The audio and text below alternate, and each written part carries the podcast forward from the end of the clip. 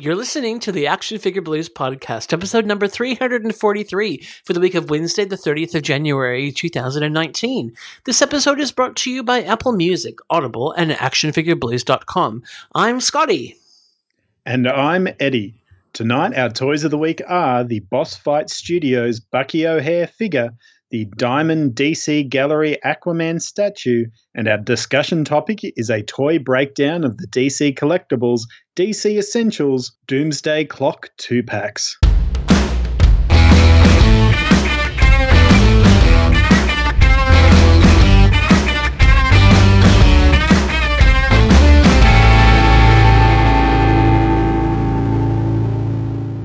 Eddie!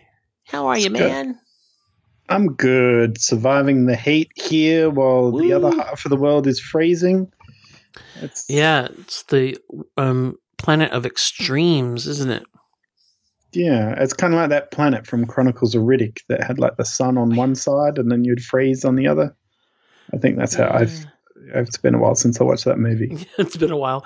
Yeah. We um d- down south of Melbourne town where I live. I was working from home uh, yesterday afternoon, and I hadn't really been paying attention to the fact that the weather was getting a bit inclement. I had just put a um, salt crusted pork belly in the oven to start its slow journey to perfection, and then suddenly, bash bang, thunder, lightning, torrential rain, frightened dogs, no power. It was a bit like that yesterday. I did see a meme someone had up that was like, "Oh, are you melting on the way to work?" Oh, just kidding. Swim home now. Yeah, that, that was Melbourne. Yeah, it was. Uh, but our our various we didn't get power back until this morning, so our various family reactions to not having power and the breaking point for each person was really interesting. Um, the the eighteen year old escaped it by saying I'm staying at a friend's house, and the my, my we went out for dinner, but my sadness was my salt crusted pork belly because it's kind of died. Mm. My wife's breaking point was, but how will I get a cup of tea because she's you know, addicted? Uh, so we had to go to Kmart and get a ten dollar uh, stove top because we have a gas stove. So mm-hmm. to get a, a stove top, we could boil water for a cup of tea. And my 15 year old's distress, which certainly outshone anyone else's, was not being able to use Snapchat. because if do, do you know Snapchat very well? It's one of the few social medias that I have not really gotten onto. One of the girls at work signed me up for it, so I do. Although I think I've deleted it now. So, but yeah, no, really long story. So they have no. a really clever way of keeping you on the platform, which is that every day that you message a friend back and forth is called a streak, and so you can see the length of your streak, etc. And the this has now become the ultimate friendship breaking act. You know, you you might stop talking to someone and uh, say you're never going to be friends again, etc. But the ultimate act of betraying it is breaking the streak. So you don't break the streak. So the the stress of and because we don't have amazing mobile phone reception where we live, so even though there was data available to do it, it couldn't be done from within the house, and no one was prepared to take her on a drive so that she could get reception to uh, not break her streak. And basically, we were all horrible people. Uh, yeah. Yeah. So we man- we managed to work a way to not break streaks and not compromise our parenting too much, I think. so you're not worried about like in 30 years time where the world has just grown up with apps and someone writes an Angela's Ashes style book where they're like, my parents wouldn't drive me to continue this streak and people are like, oh, that's so horrible. People were yeah. so barbaric back then. Yeah. No, no streaks were broken in the making of this power outage. Um, the, but yeah, I was like, okay, so Uh, I have to go to the shops to get this kettle, so you can come with me, and whatever you get done in that time, fine. Otherwise, too bad, so sad. And no, you can't stand out in the street and finish them. You must come inside. It's, it's just like, wow, this is so different. But it, it's a big deal. Mm. My my eldest a couple of years ago had the, maintaining the streak with the bestie was a very very important thing, and then they there was this serious falling out, and you know we're never friends again blah blah blah. And i made a comment one day saying well i suppose the streak is finally broken. To which she replied god dad no i don't want to be a bitch. Yeah. Yeah. And now they're friends again right? So that's times have changed. Well you don't get the same i mean you know I, I think there's a there's a really insidious pressure in it because when i was a kid at least when the school day was over, it was over. And you could go home and retreat mm. into your own little world. And, you know, you might call a friend or whatever, but the political landscape wasn't majorly shifting overnight. But there is that sense of pressure to have to be kind of up and on top of what's going all the time. You know, we, we when our kids were younger, we had a device basket that you know stuff went in and after a certain time and etc and to try and kind of circuit break that as much as we could but it's really it's really tricky mm.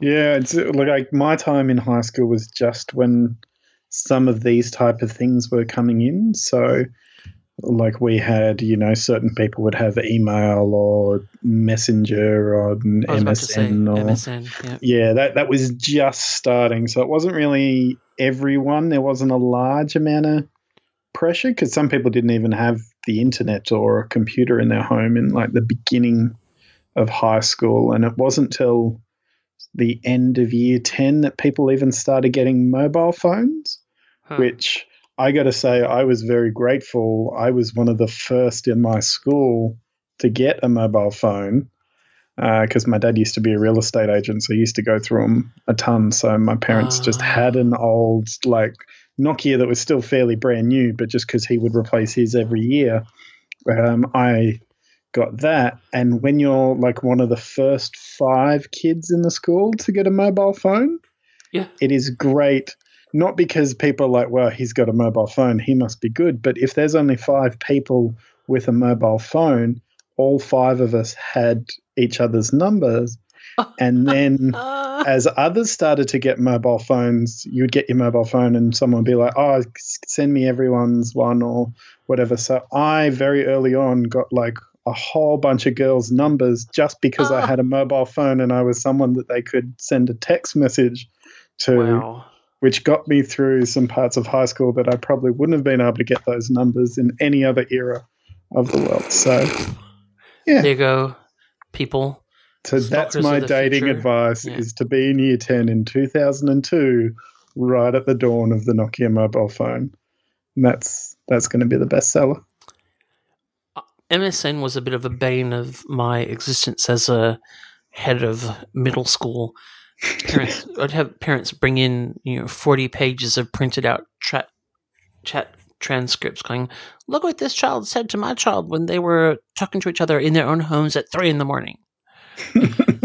You're like, but what did? Oh, yeah. the world has changed a lot. Hey, um, speaking of what's changed, has anything changed in your toy collection? Anything acquired in the last uh, break since you were last on the show? Yeah, I don't know if I mentioned it when I was last on the show, but I might be developing a bit of an addiction to Amazon. Oh. Uh, so they're only just starting to get good here in Australia. So I know this might sound weird to people listening yeah. in spots like the US, but uh, where Amazon Australia is just starting to get some good things like Transformers and a couple of other bits and bob. Plus, we now um, are able to use Amazon Prime, which does mean if we spend more than $49, we get free shipping from mm. uh, the US store, which then uh, is often really cheap. And then because we're buying it through the Australian store, we don't have to pay the GST tax. Well, we're paying the GST tax, but it's not, you know, an extra ten percent put on top like it is when you're buying other items. So I even forget what I've purchased. I'm just getting packages at the door now. So, like, I came home the Savo and I had uh, the last of my Dinobots, uh, Snarl and uh, Sludge waiting for me. Uh, I've got uh, Dragon Ball Figuarts. I picked up uh, Trunks and Krillin. I got Megatron from the new Siege setup, and I'm, I'm sure some other things. But yeah, I've just been completely forgetting what I've actually purchased because I just well, see it's like, oh, well, that's good and that's cheap, so I'll just get yeah. it and be at my door tomorrow. It's interesting too because I, it like you said, it's taken a while for it to be uh, worthwhile here in Australia, but now it definitely is really improving. And the it's interesting too that there are certain things that, like the item that I'm reviewing tonight, that we I can get much cheaper on Amazon than what I could in, anywhere else. Um, and the other thing I think is really interesting with the forty nine dollar you know, Amazon Prime free shipping is that you you get that, but then the items don't necessarily all even ship together. Um, so it's they must have it worked out well, and yeah, but yeah, no, it is it's it's a good thing. It is a um, way of I think accessing some things that you know you couldn't get uh, elsewhere or get for reasonable prices. It does, of course, put a lot uh, more pressure on local retailers because some mm. of that stuff is just impossible to compete with. So, yeah. There and I, I think for me, and I'm sure this is like, oh well, oh, he's he's making excuses to run through, but I don't know. There's nothing that I'm really getting that I couldn't that I like would be able to get at an Australian retailer. Um, I don't. Oh, except for the Siege Megatron, I could have probably found him at a Toy World, but I kind of got him just to put me over the forty nine for free shipping. Yep. Otherwise, I would have been paying the same amount anyway. So it would be stupid not to have picked him up. Um, but pretty much everything I've been getting is because I can't get it at a retailer here. I can't just yep. walk in and pick it off the shelf and run through, or it's such a drastic difference that it would kind of be like with some of the Figuarts uh, stuff. You know, it goes for hundred and sixty dollars here, and if I was to pick it off um, a retail site here, whereas off them it's you know sixty to forty type thing. Mm-hmm. So it's like, well, I could be getting two for the price of one. I'm kind of silly to be paying that twice as much hit through if I can get it, which I know isn't great for local retail, but um, I just literally came from my local comic book store where I spent seventy dollars on paper, so I'm supporting the economy there. That's right. Yeah, I you know I think there there are uh, pros and cons, and there are certain things that I know I habitually get from my um, local comic store because I know that they will get them in. The one thing, and I've spoken about this before, but one thing that is still kind of a, a bit of a luxury for me here in Australia is being able to wait to see some things in person before you order, uh, mm. which was not the case n- not that long ago. And so, and, and, then also work out you know how to play the long game as well, which I'm getting better at. Less FOMO ordering and more, you know, working out what I what I need to. Um, and yeah, my acquisitions since last we spoke are ac- Amazon acquisitions. Um, I actually got some the the figures that I wanted out of the Captain Marvel wave, which are just the comic characters of Marvel Legends from Amazon for about 10 bucks cheaper than what I could get them here. And those arrived. That's very nice. And then also my item that I am reviewing tonight, the Diamond DC Gallery Aquaman PVC statue. And I have then a number of other things on the way. And also for the first time in a long time, I actually have a pile of loot sitting in Big Bad Toy Store. Mm. Because mm. I know, well, they this is it's Ben's fault completely and totally because he happened to mention to me that uh, you were they were um, they had a big sale on right and over Christmas. And so I managed to jump in and grab a few things that even with exchange rate etc were good uh, steals. And then now that I've got the pile of loot sitting there it's a bit like, oh, I could get that there, and I'm not going to have to pay just shipping on that because it's going to ship with this thing, etc. So now it's like a, a a, game of nerves, you know, like that. You, um, the, how long can I wait for the stuff in my pile of loot to come? it's called doing an atom. It is. It totally is. It's like, hmm, how long can I wait? How long can I wait?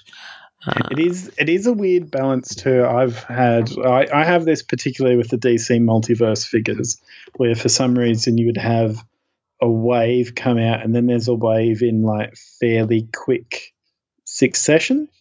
And I'm I'm pretty bad at pre-ordering these, so I'll have like what find it that one wave's out, and then there's reports of the following wave hitting. Uh, so this has just recently happened with the Lex Luthor and the Lobo wave. So I'm like, oh, I want to try and find a spot that has both in stock at the same time, but also a yeah. reasonable rate. And so I'll watch on ones like Big Bad, and Big Bad it always just sell. One of them will sell out at the last minute before they both drop in or whatever, and it always gets me. I was like, ah, oh, I wanted it to yeah. through or yeah it's it's it's a weird weird thing. And I could do things I don't even think about. It's like well I should just buy both and put the first one in pile of loot until the second one comes in.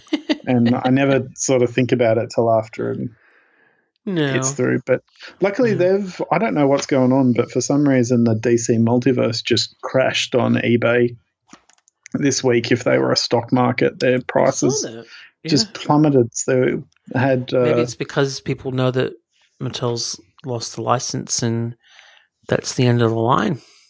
Yeah, could be. People are starting to be like, "That's in." Oh, one other thing I've got to mention is that for some reason I've suddenly got back into the Marvel uh, Revoltech Yamaguchi figures. You know, we reviewed the Deadpool together, and I didn't love it, and the but I I've got the, the Psylocke is sitting in my pile of loot, and because that just looks so cool.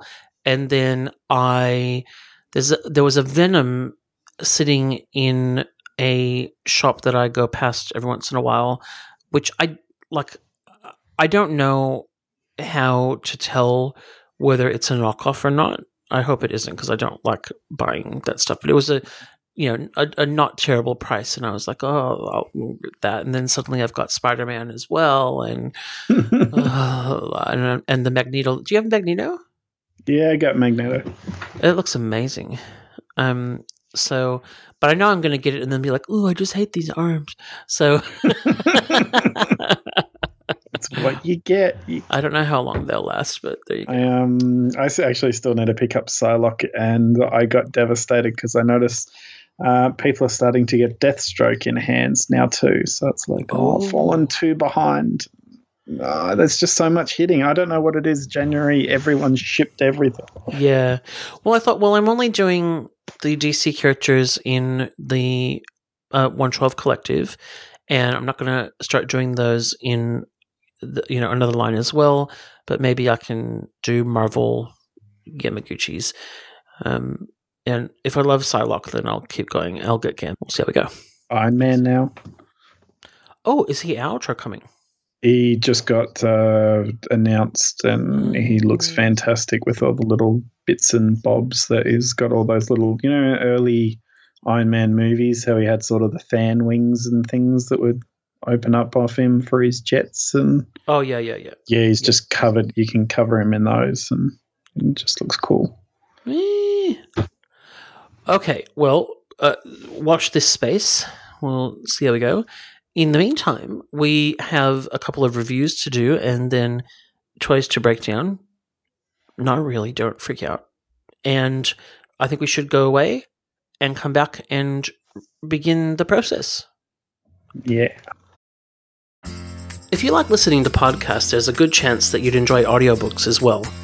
To make it easy for you, our sponsor Audible is offering our listeners a free audiobook download and a 30 day free trial when you go to audibletrial.com forward slash afblues. A book I'd like to recommend is Wool by author Hugh Howey. It's the first book in a trilogy which unfolds the mysterious story of the Silo, a subterranean city extending 144 stories beneath the surface.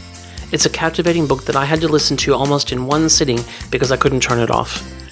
To get your copy of Wool for free and start your 30 day free trial, or find another book to start your Audible journey, just go to audibletrial.com forward slash afblues.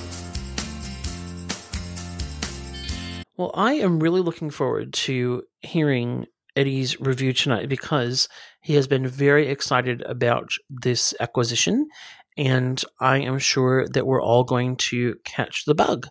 Over to you, Eddie.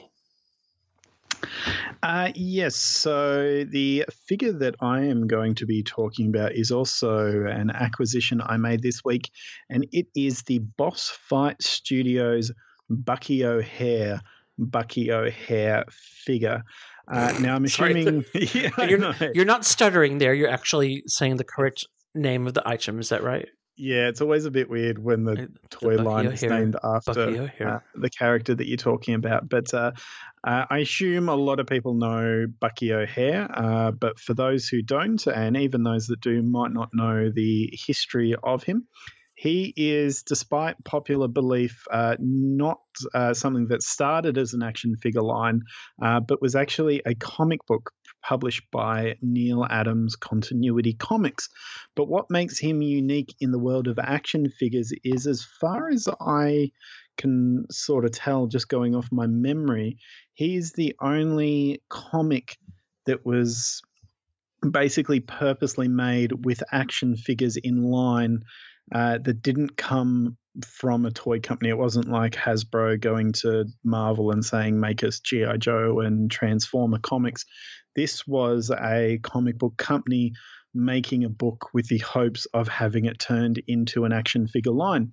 Uh, so much so that if you actually go and look at the original Bucky O'Hare comics from the 80s, the character designs actually had peg holes in their feet and all the vehicles that they used in the comic were actually fairly small and in scale with the characters so that if the vehicles were to be made for the action figures they could actually be made easily and you weren't going to have these big ginormous vehicles that could never actually be made in scale uh, with the action figures. So everything was actually being thought about while they were designing the comic for an action figure line. And huh. that's because the author uh, of the comic is a man called Larry Hama, who uh, most people would probably know for being the guy who wrote G.I. Joe comics as well as the G.I. Joe bios uh, on the back of the action figures. So he was quite well versed in both the action figure world and the comic book world. Uh, so this was sort of his pet project. Uh, it eventually did get a bit of multimedia coming out of it. Uh, they did launch a action figure line that, despite popular belief, didn't come from Playmates. Uh, it was actually made by Hasbro, uh, which was Larry Hama's sort of uh, side home uh, at the time. Is this stuff actually popular belief? Yeah, this is one of those things. Um, just recently, over I think it was just before Christmas, there was a whole thread going on Twitter of people talking about their shock that they've only just discovered that Bucky O'Hare was made by Hasbro and not Playmates because huh. I think they just sort of put it in with the Ninja Turtle uh, line. And constantly, if you actually look up Bucky O'Hare figures on eBay, people will list them as being Playmates toys uh, through when they're describing. Really? yeah, interesting it is a big uh, cross. I can sort of see where people get that idea from, but um, yeah, it's just because it's not, nothing really like anything that Hasbro uh, did. But what was really great is uh, if you actually go back and look at the original figures from the 90s, Uh, they do actually have some really wonderful sculpt work and even paint work going on uh, at the time, particularly for the eyes. They had these really uh, expressive eyes going on, and mm, they mm. were a great great line. Here in Australia, we sort of got them a year or two later once they'd already sort of fizzled at the US market. Uh, so they were actually turning up in toy worlds here quite cheap. I remember, I think it was my seventh birthday. I just got buckets of them because you could get them from two dollars at the toy world out of a basket. So I'm sure every parent of a kid who was coming it. to my you go. Have the green like, rabbit. Here we are. That's an action figure, two dollars.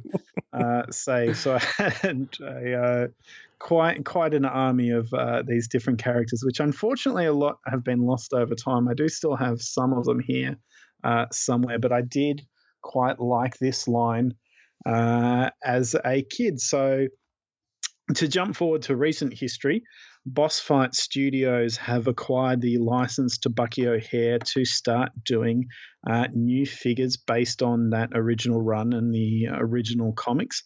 Uh, they started this in 2017, so I'm a little bit late to the game, but because it isn't a Hasbro line, it is one of their kind of close to indie movies uh, for action figures as they come. Uh, Boss Fight Studio line, they are a bit harder to pick up here in Australia, and even if you can get them, uh, it's not exactly the cheapest, particularly for what is basically a three and three quarter action figure. Uh, I finally had a chance to pick one up for under $50 and I jumped on it to try it out and thinking I would be saving myself some money, uh, but to sort of spoil ahead for the dolly ratings, uh, it might not have actually saved me that much money because now I'm really in love with the figure and I'm probably going to be looking at picking up more that I might not always be able to get so cheap and uh, spending a bit more money. But the figure that I did pick up is the main man or hair, I should say, uh, Bucky himself. He's a green rabbit in a red suit. So if anyone's looking for a Jaxxon custom figure for their Star Wars collection, uh, this could be the way to go. He is uh, highly uh, articulated, as you would expect from Boss Fight Studios, the people who did uh, the more modern G.I. Joe line and he is absolutely fantastic. So the packaging that he comes in is very reminiscent to the 90s action figure. Uh, he does come on a blister card. Now, you might be shocked to hear that even though he technically comes on a blister card, at least it looks like a blister card, it is collector friendly packaging because it's a cardboard backing that has what's really more of a clamshell wrapped around it. So what you can do is you can flick up two plastic tabs at the top, slide the cardboard out of the top, and then you've just got the front plastic shell uh, in which you can remove the figure. So you can take him out, pose him up, swap all the pieces around, put him back in uh, his little plastic shell, uh, put that in the front clamshell packet, and then slide the cardboard back back down and he's back sealed up in his blister card again. So some really nice design that you know isn't too expensive. It's just a plastic sheet on a piece of cardboard. Evokes that original blister card, but without actually damaging uh, the packaging to get him out. Uh, and he actually comes with two layers. Uh, the first layer is the figure.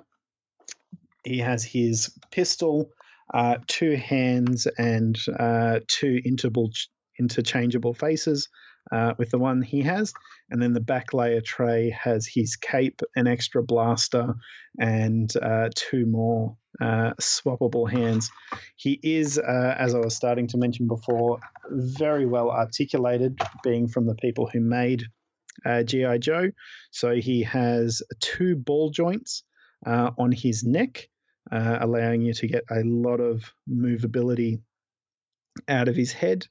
Uh, he has a sort of ball swivel joints in the shoulders, ball swivel joints in the elbows. He's got a wrist swivel as well. Uh, he's actually got a ball joint uh, in his uh, lower waist that's sort of hidden underneath his belt. Uh, he has ball joints at uh, the hips, uh, ball swivels at the knees, ball swivels at the ankles, and he does have toe articulation there as well.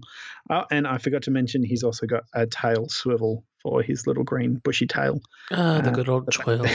yeah, tail swivel.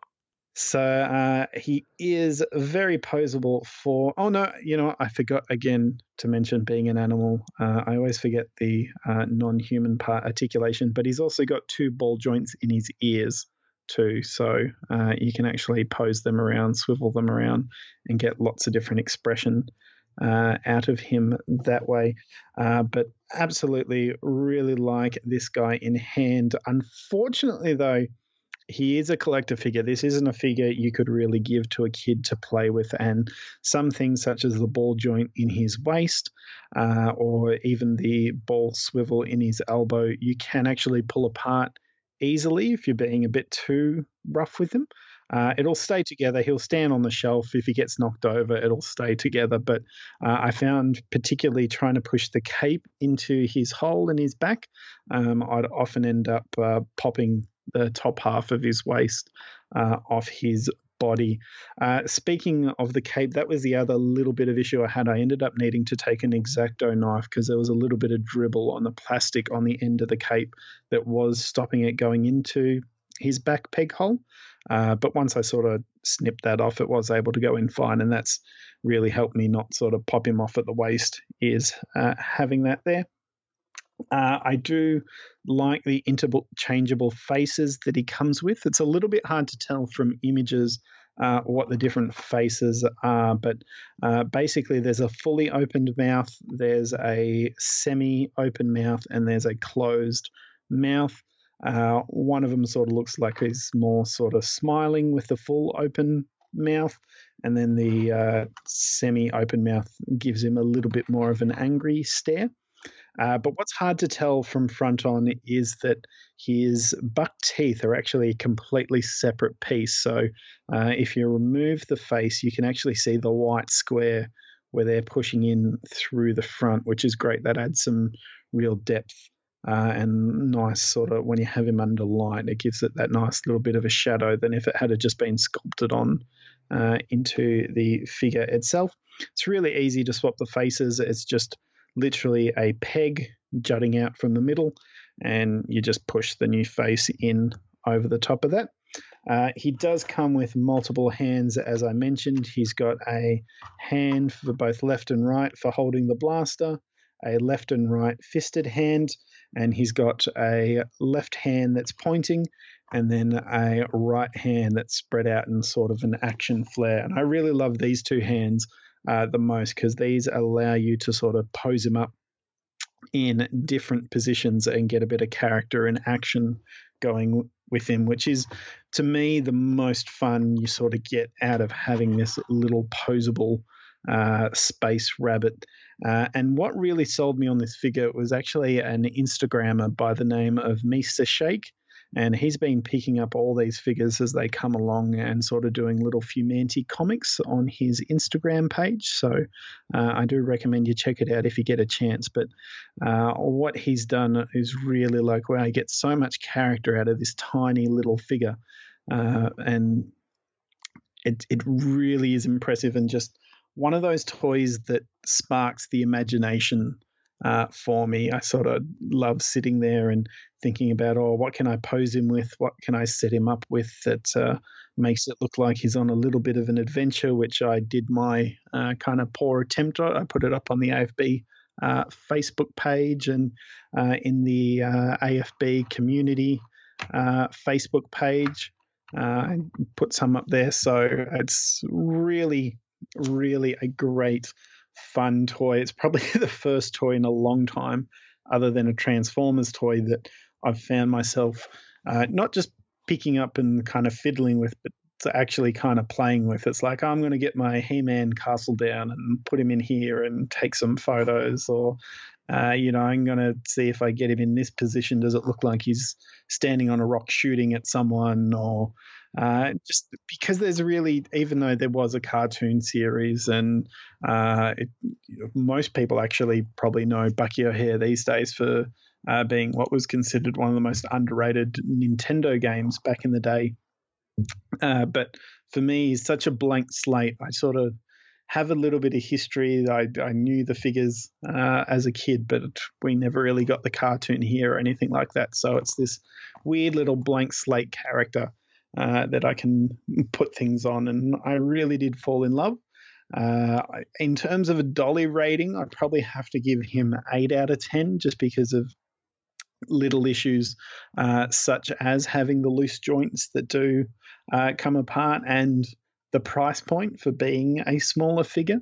Uh, but once you actually have him in hand, uh, he's he is worth it. And now I am going to have to go out and track down some of the other ones in the line. But I'm actually loving this guy so much that one of the difficulties I'm having is it's like, well, I can get a new character like Deadeye Duck or Jenny or the Toad Trooper, but there's a stealth version of Bucky that's him in sort of darker colors with war face paint on. It's like, oh, that looks really cool and interesting, and you know, is is a new take. And then they did a special holiday exclusive version of him that's him just basically in brown plastic with pink eyes, and he looks like a chocolate bunny.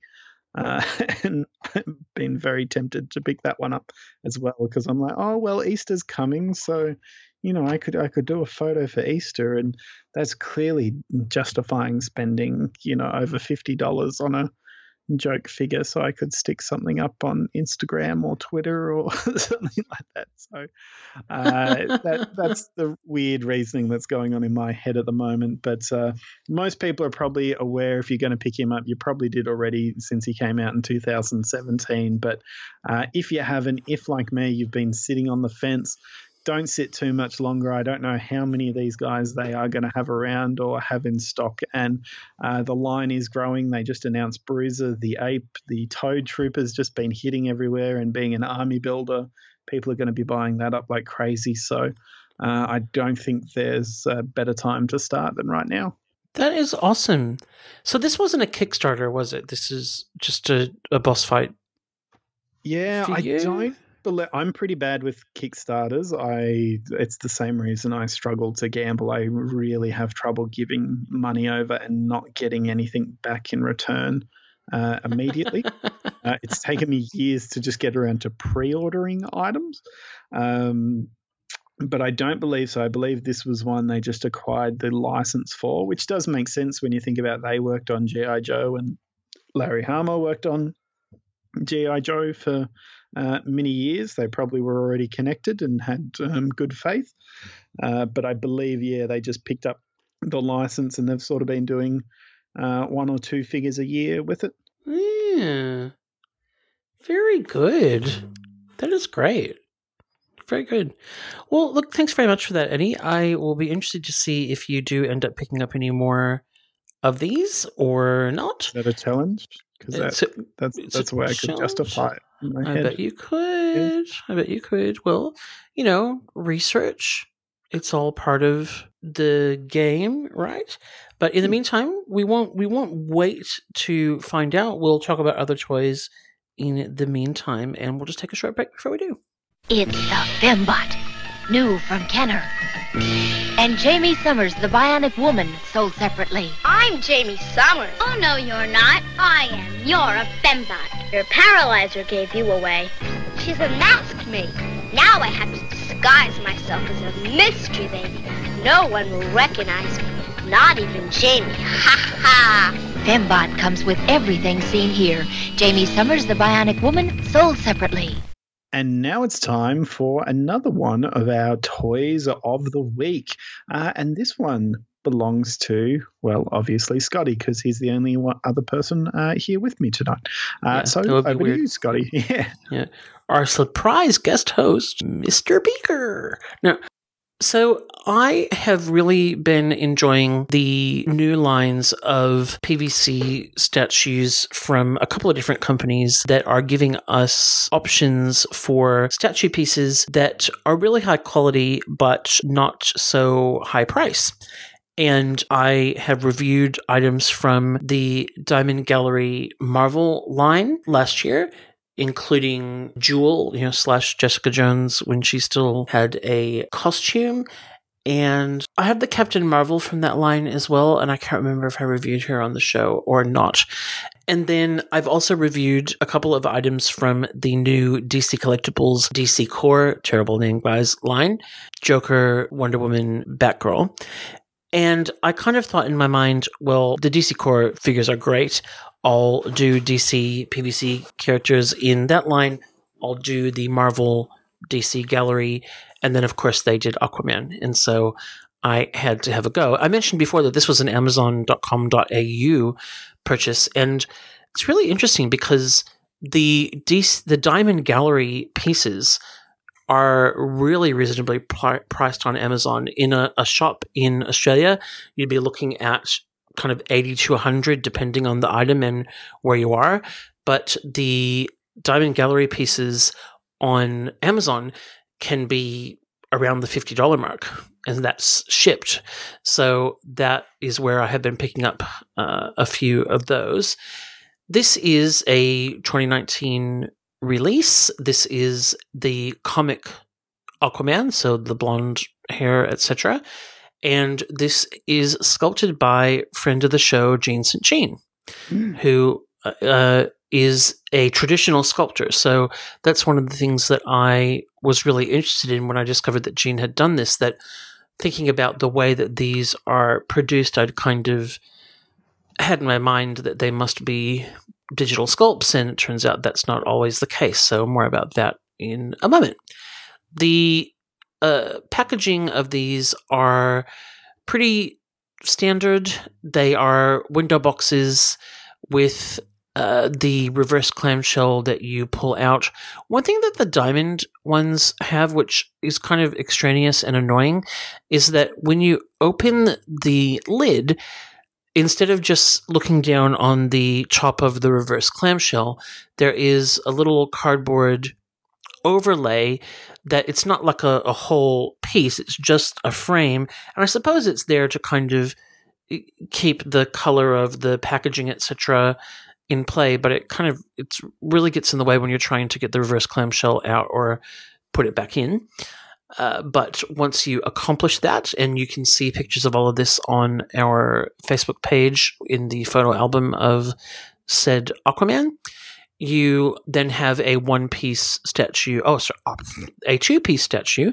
The figure and the base is one piece, and the trident. This is, they call it a nine inch scale line. No, and so, but this is definitely way more than nine inches tall with the trident. The figure itself is probably about nine inches tall, but this is Aquaman on the crest of a wave with trident uh, held behind his back in ready to stab motion, super dynamic. And I I couldn't find a height online, but I am going to say this is probably around 14 to 15 inches high with the top of the trident in play. The for the price point, this is this is amazing. Like the the the sculpt itself, which I'll talk about in detail in a moment, is brilliant. But the combination of materials, the wave, which has been produced in a translucent material, so it's got a kind of you know see through element to it and then different colors in it as well for the different you know parts of the wave with the crest being more uh, lighter than the the rest of it.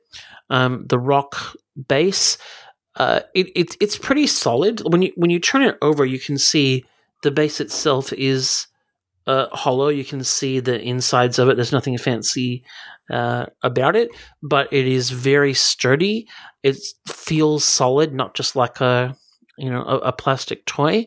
So uh, really impressed, and I I hadn't actually clicked that this was a Jean St. Jean sculpt when I first took it out and started looking at it.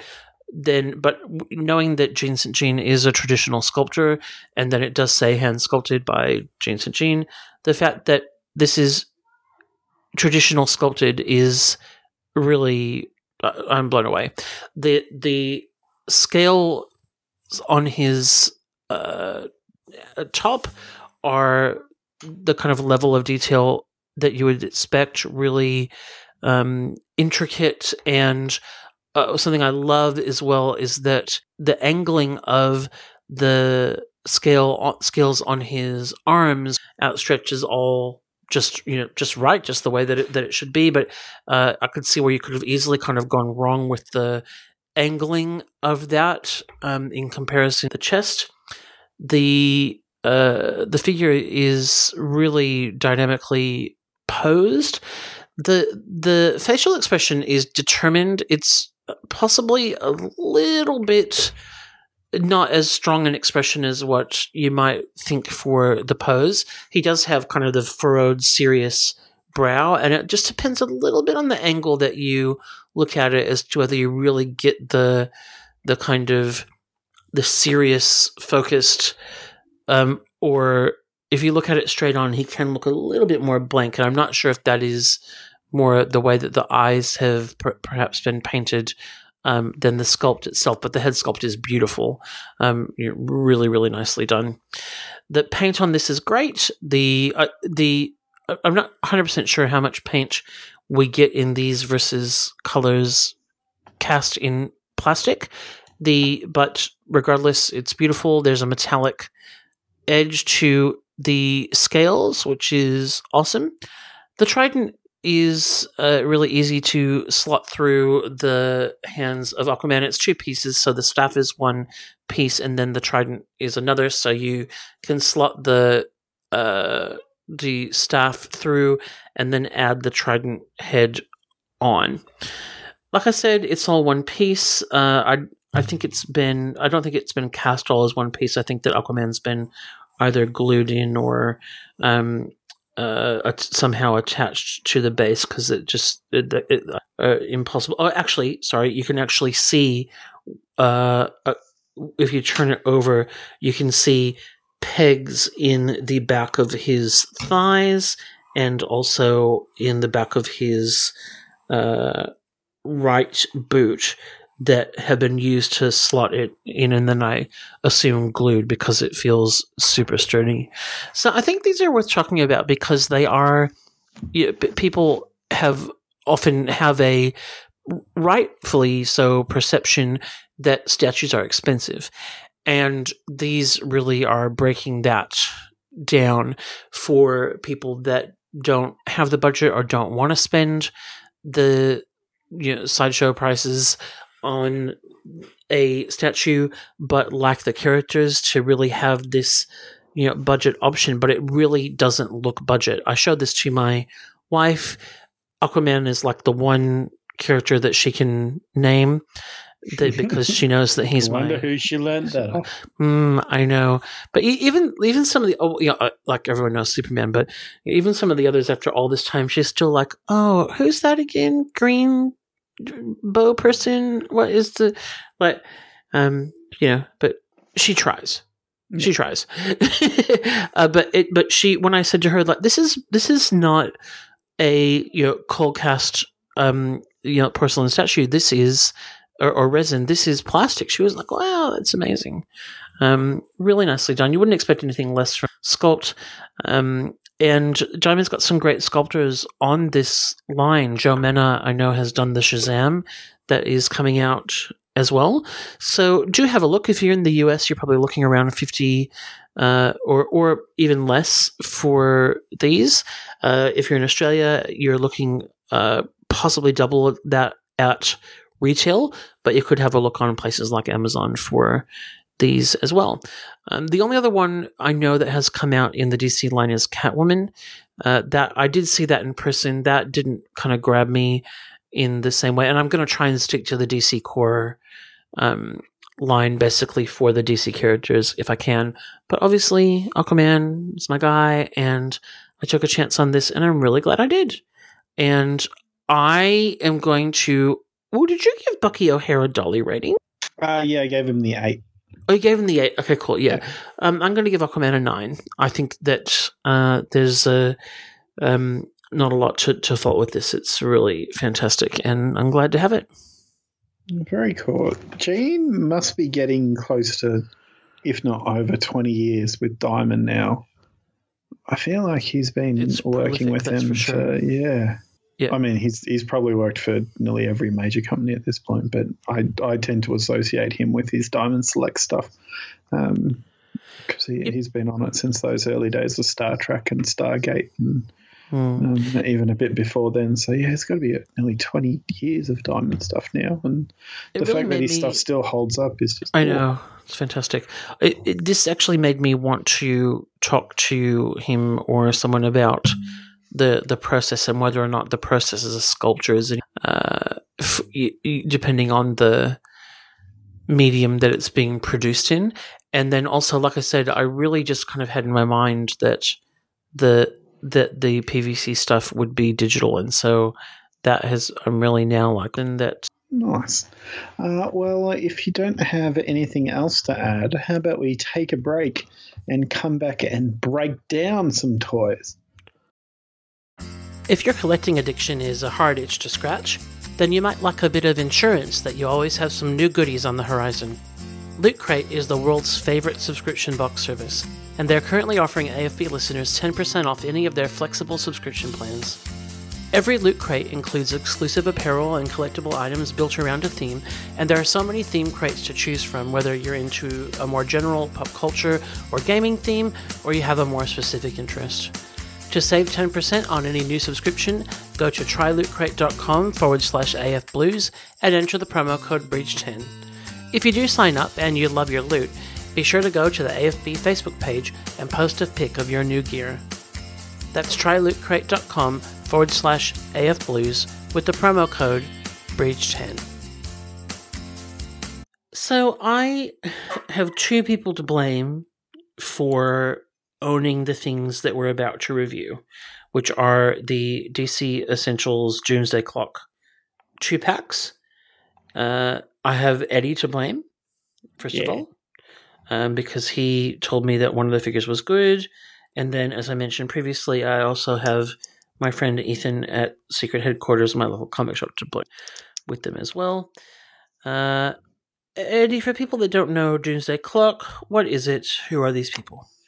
Uh, so Doomsday Clock is a sequel spin-off uh, to Watchmen. It's a bit of a controversial one because it's basically Watchmen versus the DC universe. Uh, so it's written by Geoff Johns, art by Gary Frank. Uh, it's been taking forever to come out, which is uh, in keeping with Watchmen. People often forget that Watchmen uh, was quite delayed near the end of its release. Um, uh, but I digress. Uh, and it's it's been getting sort of mixed reviews. I, for one, have been liking the story. Other people uh, are a bit down on it. Some say it's trying too hard to be Watchmen. Other people say it's not Watchmen esque enough. Uh, I kind of like it in its tone because while it's being half Watchmen, it's also half being a superhero story set in the DC universe. Uh, but uh, the it is a sequel to Watchmen. It takes place after the first story, and it is the characters basically coming across into the DC universe where uh, Dr. Manhattan has actually been inhabiting for quite a few years and seems to be having a bit of an effect on the world. And it's hinted that he's actually the one responsible for the post uh, Flashpoint universe and was the one that stole the missing years away when they went kind of from being a 15 year uh, continuous timeline uh, with DC, as you know, the sort of fluid hyper time, uh, to being five years. And so you've had characters like mm. the original Wally West returning, and he's saying, I've got all these memories of the universe before, but it's not the case. But uh, something's going on here, or Superman remembering his parents being alive and dead at similar points in his history, and it's all mm. combining back to Doctor Manhattan. Uh, But isn't it crazy that all of this is because 30 years ago they were like, you know what, we need to do something to make this all simpler. Yeah. it is. Uh, Slightly often ironic. the case with many yes. things. The moment you try to That's ground true. something can make it more realistic, then yeah. it all yeah. sorts of because eventually you get someone who's like, you know what I really like is Krypto the dog. Let's just bring back Krypto the exactly dog, right. yeah. and we'll chuck him in. And then there's people like, that's "Oh, right. Krypto's great," but there's other people like, "That's what we did this for, is to get rid of things like Streaky the Wonder Horse and the Wonder Twins and Ambush Bug, and but they all come back eventually. All come it all comes back. It's embrace yeah. the camp. Yeah, absolutely, absolutely. So the DC Essentials line is the latest, you know, new standard scale of DC collectibles action figures. Uh, what do we call? Are these seven inch? Yeah. Go back to previous episodes if you want to hear me rant and rave about DC Direct, DC collectibles, and their inability to p- pick pick a scale and yeah. stick to it. The but these are on the new DC Essentials box, as it were. There are three two packs. I don't know. Are there, are there, going to be any more? Is this all of them? Or? I think this is all that's been announced at this okay. stage, and I don't know if they have sold as well as what might have been hmm. hoped for. So okay. I, am not holding my breath expecting uh, anymore. And really, this is all the characters you would kind of want from this line because anything else would be. Um, kind of just the DC figures anyway, which we're getting.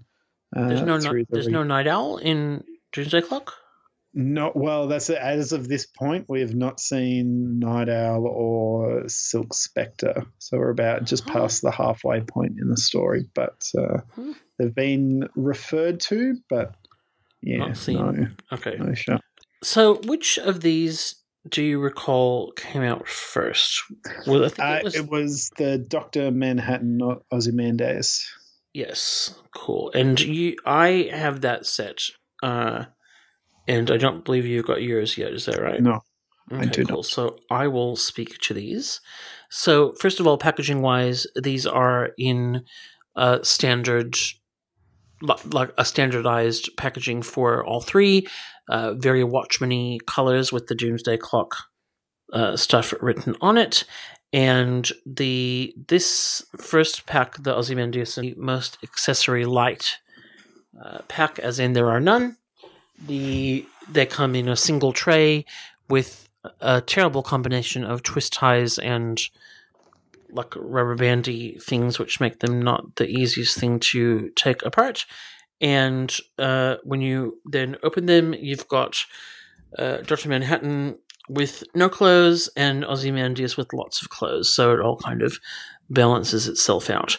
Um, the the if I start with Doctor Manhattan first, look the the articulation on these uh, bucks is really not bad, and you see it in its fullest here of all the figures because he's naked and he's blue, and so you can. But the the musculature is really nice. The head sculpt is um, great. Uh, he comes with a you know pointy cosmic powers hand and a fist. so punch things and you know point and do no more meat. All this. Oh, wrong universe. all, yeah. all, all, at the same time. Um, the but yeah, the your your oh, and and the and the bare feet, of course. Uh, interestingly, I mean, I'm not I'm not 100 percent sure, but uh, I mean, he's definitely cast in the in the blue, but I'm not sure if the head not yeah no i think he's all cast in the blue and then modest is uh very muscly not mountains to say uh Ozymandias is has got quite a lot of uh, detail. So, I mean, ha- not having read Doomsday Clock, I'm assuming from these figures that the characters from the series are still kind of in their same get ups. Uh, yeah, so um, Ozymandias uh, isn't always, but there has been a moment or two where he has worn uh, this get up. But yeah. he, I, I think, has been mainly in a suit for the most of the okay. uh, story. In the story, are his ankles so flimsy that he cannot stand up? Uh, yeah, that's the main running theme of the story. Okay, cool. Is well, his, the uh, is, yeah. Yep, he's he's he's going for Rocket Red's power suit so he can stand oh, up. That's that's the main. Understand. Yep. Okay, that's I get it now. Spoilers. Um, yeah. So this is. That, that this, is I'm I'm lying just in case I add that that was a lie. Oh, Eddie. Do not, do not, do not at me. That I, I do not at me. Look, so this is a beautifully, beautifully sculpted figure.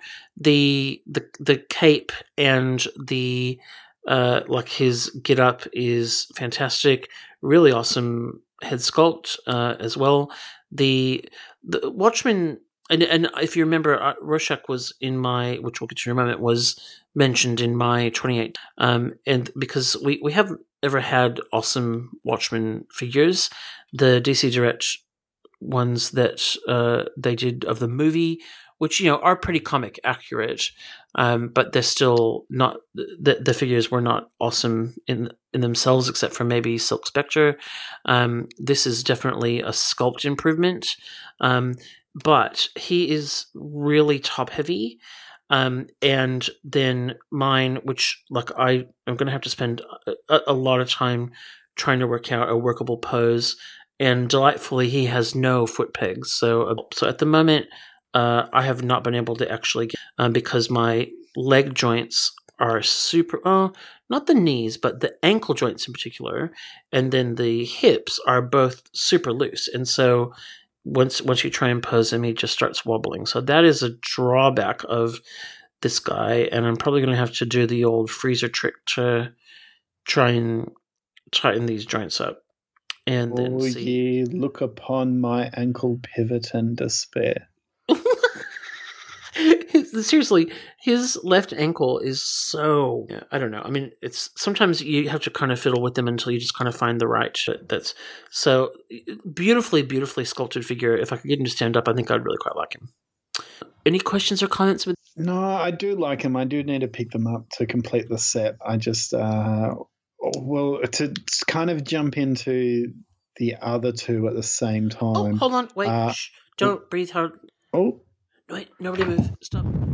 Hey, you you still driving? Stop. Okay. Oh, that that sounded like you fell.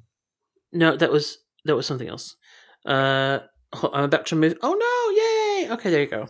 I take back twenty percent of my complaining. Uh, so to also start discussing the other two uh, figures at the same time, uh, I was very lucky with these other two sets that I got them at a very good price. Uh, because a, a, retailer that I go to uh, had some uh, that were very badly damaged when they were shipped.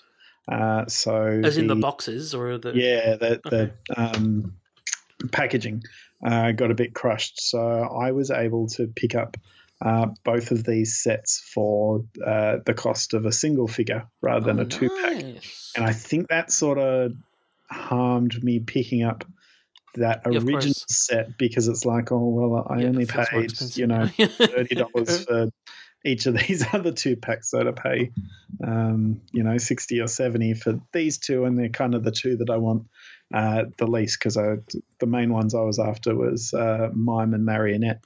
Um, so it was like, oh, it's this one's a bit of a harder sell, but now I've got the other two. I should do it just to complete it. Yeah, it's funny because I got these last as well. Like the, I think, and I, I wonder. Oh, Ozman just fell over.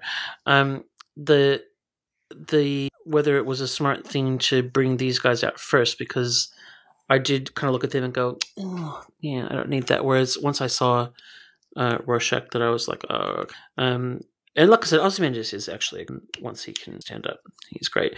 And I mean, what do you do to make Doctor Manhattan an interesting action? Well, I suppose you could you could do a film accurate one. with all the nude bits. Which he does have in Doomsday Clock. I was surprised to. to oh, sorry. I don't know if any of that recorded, but Syria and I just had a mis. I wasn't talking to you. As it, as now your search history have rude bits bringing it. now searching rude bits. Yeah. oh, I'm gonna get a bunch. Of... okay, so which and then who was next? Was it? Uh, so next was Rorschach and Mime. Uh, now, explain Mime and Marionette to me, because so Mime and Marionette are actually, I think, really clever. So, uh, for anyone who knows their history of Watchmen, uh, what Alan Moore had originally pitched was for the Charlton comic characters of the Question and Captain Atom and uh, you know Judomaster and those ones, uh, and so there were some Charlton characters that Alan Moore didn't get around to using, the biggest of two being Punch and Judy. So, uh, Mime and Marionette are basically the Watchmen universe version of Punch and Judy. Uh, which was a very nice introduction by Geoff Johns. And these two are easily the standout characters of the series, uh, obviously, because they don't have as much fan connection to the original series that's held up so high on a pedestal and is the holy cow and can't be uh, touched. Uh, Geoff Johns, the writer, has sacred cow. Sacred cow. Uh, Man, I love you, Eddie. A, well, I was tying it back to DC with Holy Cow Batman. See, my jokes are as layered as Alan Moore's writing. Don't at me. Don't. so,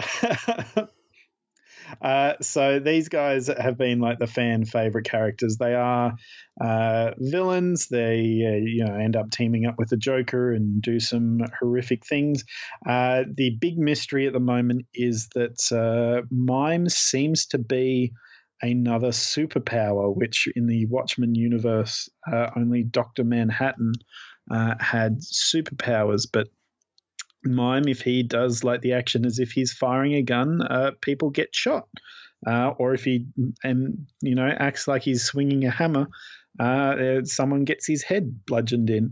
Uh, so he is a little bit of a mystery at this point. It's sort of teased out in the beginning that he's just crazy, uh, but then people actually do start dying when he shoots his sort of finger guns at people. So uh, that that's one of the bigger uh, mysteries that's still uh, coming out of the series. Uh, and he doesn't talk at all, as obviously uh, with his name being Mime. Uh, whereas Marionette uses garrote wire to sort of slit people's throats and kill people, and they have a lovely sort of romance going on that's uh, obviously reminiscent of Joker and Harley, but also like natural born killers or mm-hmm. uh, you know, one of those uh, type of really crazy ones. So they're really interesting characters uh, to follow through. Cool. So Mime came in the Rorschach set. Mm. no, no accessories. For obvious reasons. For obvious reasons, because he doesn't need them. He just acts them out. Yeah. Now Rorschach is probably the interesting one because this is a brand new character as well. Uh, because if, uh, spoiler alert for the original Watchmen series, uh, Walter Kovac did not make it out of that book. Uh, so, one of the big mysteries of Doomsday Clock is who is uh, the new Rorschach, uh, which, uh, I, although I've given away certain little things this series, I'm actually not going to say uh, who Thank this you. guy is. Thank um, you. Other than uh, a very minor tease that was in uh, the very first issue and is in this action figure set, you might notice he comes with African American hands. so that is the one uh, clue to his identity. Uh, Toy spoilers. Yeah, toilers. Um, so this isn't the original uh, Rorschach, but it's pretty much identical to his costume. So uh, if you were to pick this up and use this as your Rorschach on your shelf, no one would be able to tell the difference unless they knew knew. Uh, so he's perfectly fine. I thought the brown hands were just another glove option. No, they're his bare hands. He takes them off to eat pancakes where And you know what? Now that I'm looking at them I can see that they are not closed. they've got well, I'll be. That's so cool. Yeah, so it's a uh, new new character as well. So this is the only set where you're getting two new uh, characters. There's no one from the original Watchmen uh, in this set, which is part of why I changed it uh, at the beginning. Uh, Scotty originally had Watchmen sets, and I was like, no, no, no, I've got to be a nerd here. It's Doomsday Clock. Uh, well, but yeah, he also he does, anyway. Yeah, and he does come with his uh, classic uh, Rorschach grappling gun. Uh, as well, which uh, we've seen in a couple of different forms. You mentioned like the DC Direct and the um, Matty Collector one, but this is probably my favorite version that they've done. You've got sort of a little wire trip underneath and just looks like it's come right off the page. So uh, I do like that. But my favorite accessory is his hat. Mm. The way the hat fits on him is just amazing. Like you don't get any of that big hatness sort of out of a rubber hat you do get with other figures. Yeah. It just really works well. I, I really love the way that the hat goes on him.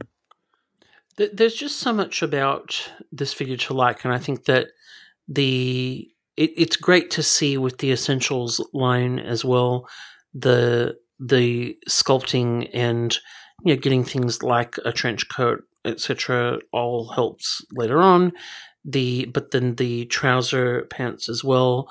Uh, there's really some lovely there's you know drapery and the like his pants are kind of almost a tiny bit too long so they bunch up over his like it's uh, th- there's a lot of lovely sculpting uh, that has gone in, and that's that's why I loved it so much. And I love the hat as well. The hands. Um, my my Rorschach has a. Oh no, he's yeah. A few of these are a little. Mm-hmm. Fairly tight. Fairly tight. Yeah, that's fair. And tight. then the last set, and this is actually this is the one that I blame Ethan from uh, for because the I was a bit like, oh, and then in fact, this is the first set that I bought because this is comedian and marionette, and he was like, look at marionette, like she's actually that's not sculpted. She's got stockings, and I was like, oh, if you told me that earlier, I would have bought it right away. Stockings. but this is a really cool figure. Yeah, so she was one I actually thought the same in all the images. And when I first glanced at her in packaging, I thought it was just a print on her leg to get that stocking effect. But mm. yeah, it's actual material laid over there. And I mean, if you do look at the back of the legs, you do see the seam uh, running down, but it's not as horrendous as I've seen on other figures in the past, like the no, no, no. DC collectibles sort of fishnets where there was a big thick seam um, pointing out almost like a mattress tag uh, coming out the back. Whereas this is it's it is just like a basic seam, but uh, front on it just looks amazing, and you still get the articulation out of it. Um, it does have a little bit of stretchiness to it. I probably wouldn't want to leave her in a bent knee pose for constantly. It would probably no. stretch it out, but um, you can get some articulation over these knees as well. Now, we haven't seen a female figure in the DC Essentials line yet. There's the first ones are coming out in the next wave with Harley and Batgirl. The so it's hard to tell if this is the this is the buck or what. If it is, I I may have issues uh, because from a the like the her weird skirt thing does distort the shape a little bit, but like she's got a really very very thin waist, which then makes her hips and look wide, and the skirt then accentuates that. But her um, hip joints are like if if you didn't have the skirt covering it up, it would not be a very good looking thing. So I'm going to be really interested to see the Harley and Batgirl now and see what this of the DC Essentials female figures for mm. sure. Love the head sculpt. I think the head sculpt is yeah, like, re- really done that well. Just both with the paint work and the actual sculpt work uh, itself. There's a lot of character coming through in what is essentially a blank stare. Having a look at the Batgirl now, and it looks like the bust piece is different, but the crotch doesn't look amazing. Yeah. One thing I do, I got to say, is as much as I don't like aesthetically her um, sort of upper torso joint, you do get a wide range of motion out of it. Like she is very articulated there. It seems like there's a ball, two, even probably two ball joints in there that allow it to get a huge amount of swaying going on.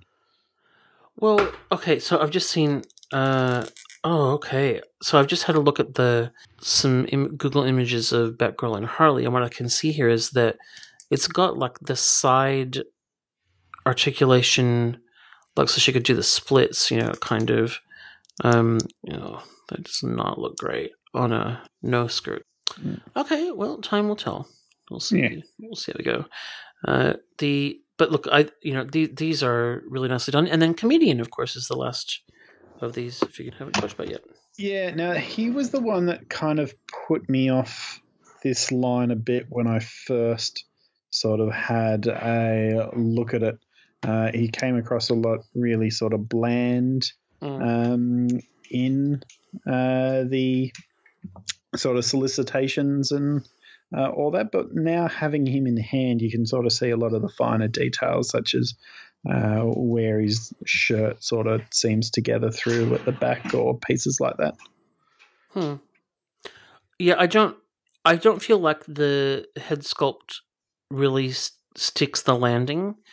There's I don't know if it's the sculpt or the paint uh, on him, but there's something that he looks a little bit more like a you know mild mannered account than the kind of wackadoo comedian that expect. Yeah, and this is something I I don't want to give away too much uh, in, but there might be a, a little bit of a story reason uh, for oh, why okay. his character has um, the kind of face that he does. Um, but yeah, it's it, but even that said, um, when it comes to the comedian's face, I, I, would expect, you know, give him a bit of a grimace or uh, something like that. It's just such a neutral face uh, for a character that was fairly expressive, uh, both in the original and in the new. Yeah, I'm looking at the hip joints now on the male characters, and they're kind of the same idea. So I guess that is in keeping with the the line, but it's definitely not my favorite bit of I don't feel like it's mm. essential. Um, comedian comes with his two guns. Um, so Rorschach gets the most accessories out of the the bunch. He's got the swap out hands and the grappling gun. The I feel like for two packs that you know I I would have I would have liked some hand options. So because you know Ozymandias is two fists, mime fist and a looks like a holding thing. The but then this even the essentials line really has been fairly light on when it comes to accessories. It does seem That's to right. be something that they, they are cutting out. Yeah. Look, I mean, I one of the reasons why I, I decided to get these was that I because I've kind of done some rearranging and consolidating. I have got a little bit of display space for some figures, and I've decided I'm gonna have a go at displaying the essentials just so I can kind of enjoy them a bit more. And these guys obviously then add you know, to that. I think if it didn't have the the marionette and mime one, it mightn't have been as much of a lock for me. But the Ozymandias is a really great figure. You know, it's a like in terms of the the extras that have been done there. I think you know he and Rorschach have got the most bespoke molding done, and now that my Ozymandias can actually stand up, I'm really enjoying him. Mm. See, I actually think I, I think Rorschach's the standout figure, but for me, and this is me not having a third of them, uh, but the mime is probably my surprise and second place uh, winner for favorite. I just feel like they've captured this character really well. He's very basic. You don't need a lot uh, to him. I mean, it's really only his head and his feet that I'm assuming have uh, new sculpting going on. Uh, everything else they've probably taken from something, but uh, just the color work and that, and particularly the face paint that they've done with his brown eyes underneath, um, it just really has the character popping out. And uh, you can really fudge it not giving him any accessories because that's what his character is. Well, you could say he comes with everything. Yeah. Well, yeah, yeah, literally his whole accessory Very good. Well, I'm glad that we got a chance to give these a little bit of attention because I do think that they are definitely worth having a look at. Whether you're a fan of this series or a Watchmen fan or a DC action figure fan, always keen for figures of characters that haven't had a figure before, which we're getting you know, hmm. here in more than two characters by the sound of it. And Coolio. Now, I I have not been organized with uh, feedback for this episode, so I will just close off by saying, please do give us feedback. We do like reading it, and we do get organized and read it out on the show. You can uh, email us at podcast at actionfigureblues.com. You can go to our Facebook page or our new awesome Facebook community and uh, share your thoughts there. And of course, Facebook and Instagram, uh, thanks to our lovely Instagram page manager, Luke. And we, oh, and Twitter at AF Blues. And we would love to hear from you. Yeah, and I, I really do um, I, have sort of expressed it on the last couple of shows, but the uh, Action Figure Blues community page that we have going up on uh, Facebook now has just been tremendously fun. Uh, I, you know, I, I don't want to put words in Scotty's mouth, but uh, me, you, and Ben, and a few others have belonged to a lot of different action figure uh, groups on social media and that and this is one that uh, seems to have really embraced just the eclectic nature of uh, the hobby. Like, I mean, there's a lot of groups where it's like, oh, here's the Marvel Legends collectors, here's the Transformers collectors, here's the Rainbow Brite collectors, uh, mm-hmm. uh, and then there's ones that is just like, oh, where every action figure one here in this location, but uh, a lot of them do end up being like, here's what I'm selling, here's mm-hmm. uh, if anyone needs to grab this or that. And this is just people going like, you know what, I got this figure out of the basket today and I'm just looking at that and he's on my desk. So here's a photo of mm. him on my desk. And mm. then someone else chimes in is like, oh, yeah, I actually remember buying Mad Mighty Maxes when I was the one. Oh, that was cool. Da, da, da, and it's just really become about that side of the hobby, just really geeking out over each other's collections. So, and some wonderful customs that have been put up there uh, of people working on those that uh, has inspired a lot of uh, conversations and yeah. uh, just even weird little questions like today we're talking about what was our favorite uh, action figure lines from like pre 1995 and things like that. So if you do enjoy uh, some nice eclectic toy banter, I do highly encourage. Uh, dropping in and checking that out because uh, if you do, you're already missing out on some great conversations there. It's been fantastic. It's great to meet some new people and also get to know some of the people that we know, you know, have enjoyed interacting with the show in a more uh, detailed way. And it's as eclectic as we are. So, which is great because, you know, one of the things I think that, and we've had quite a bit of feedback over the years where people have said, you know, I've, I've developed an interest in or started collecting things that I would never have thought of before because I'm listening and we're definitely not, you know, one track in terms of what we talk about. And I think that's a real strength. Um, it couldn't be an expensive strength, but, but I, I actually nearly bought a Dragon Ball Z because uh, I saw the, the, the Son Goku, uh, the little like one I don't they're all the same. Um, but the the one that was one of Adam's choices for figure of the year and mm. I was like, "Oh, that does look so cool." And then I was like, "Wait, stop! What are you doing? You can't fall down this rabbit hole." Do it. Oh,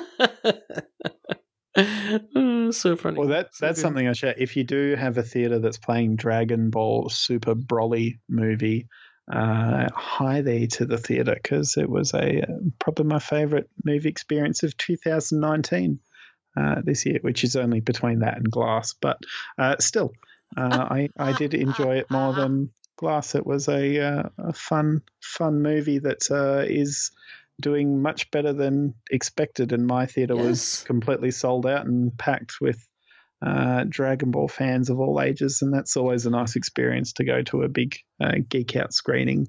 Uh, with Isn't fellow fans, so yeah. It's so it's something you know. The I mean, I don't want to give too much airtime to um, the Bill Maher stuff, but his whole thing, you know, in response to Stan Lee and uh, just basically attacking people that like comics, which is so um, just kind of so out of step with I think where we are right now, which is that it's it's cool to to like stuff and and and enjoy stuff. And being able to you know be a grown up and go to a you know a, like a, a comic book movie or a animated movie or whatever it's um uh yeah yeah, but I, I always think, remember in like 97 where they're like, oh, Batman and Robin flopped of superhero movies, sort of done their dust. And then it's like, oh, okay, Daredevil didn't do as well as what we thought after X Men and Spider Man. I think superhero movies might be done and down. And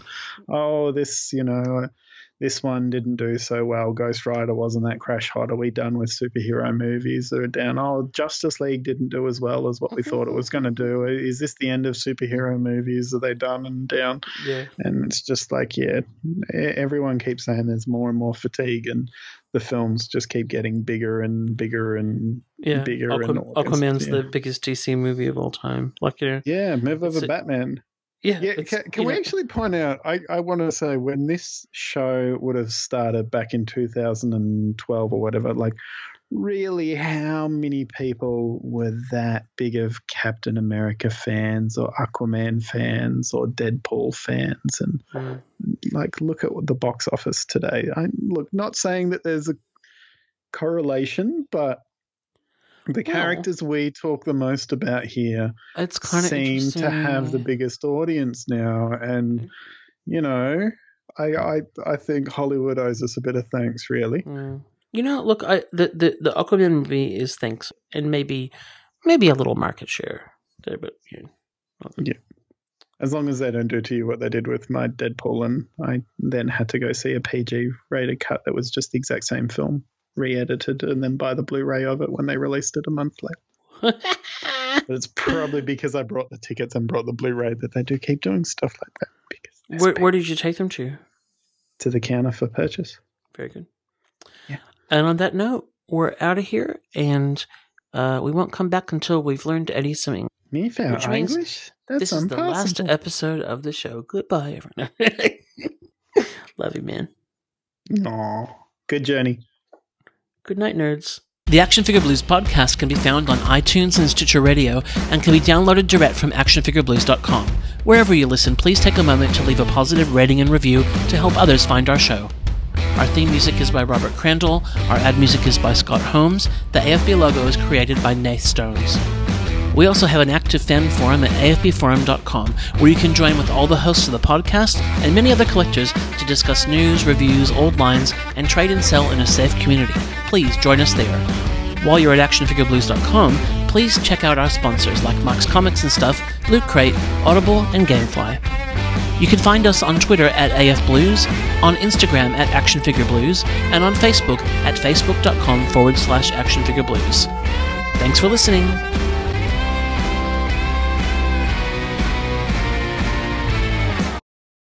Here on the show or not. And then also the D- DC Core line of PV stat- PVCC statute. Oh my god. PV PVC PV PP PP statues. The end. Thank you for listening, everyone.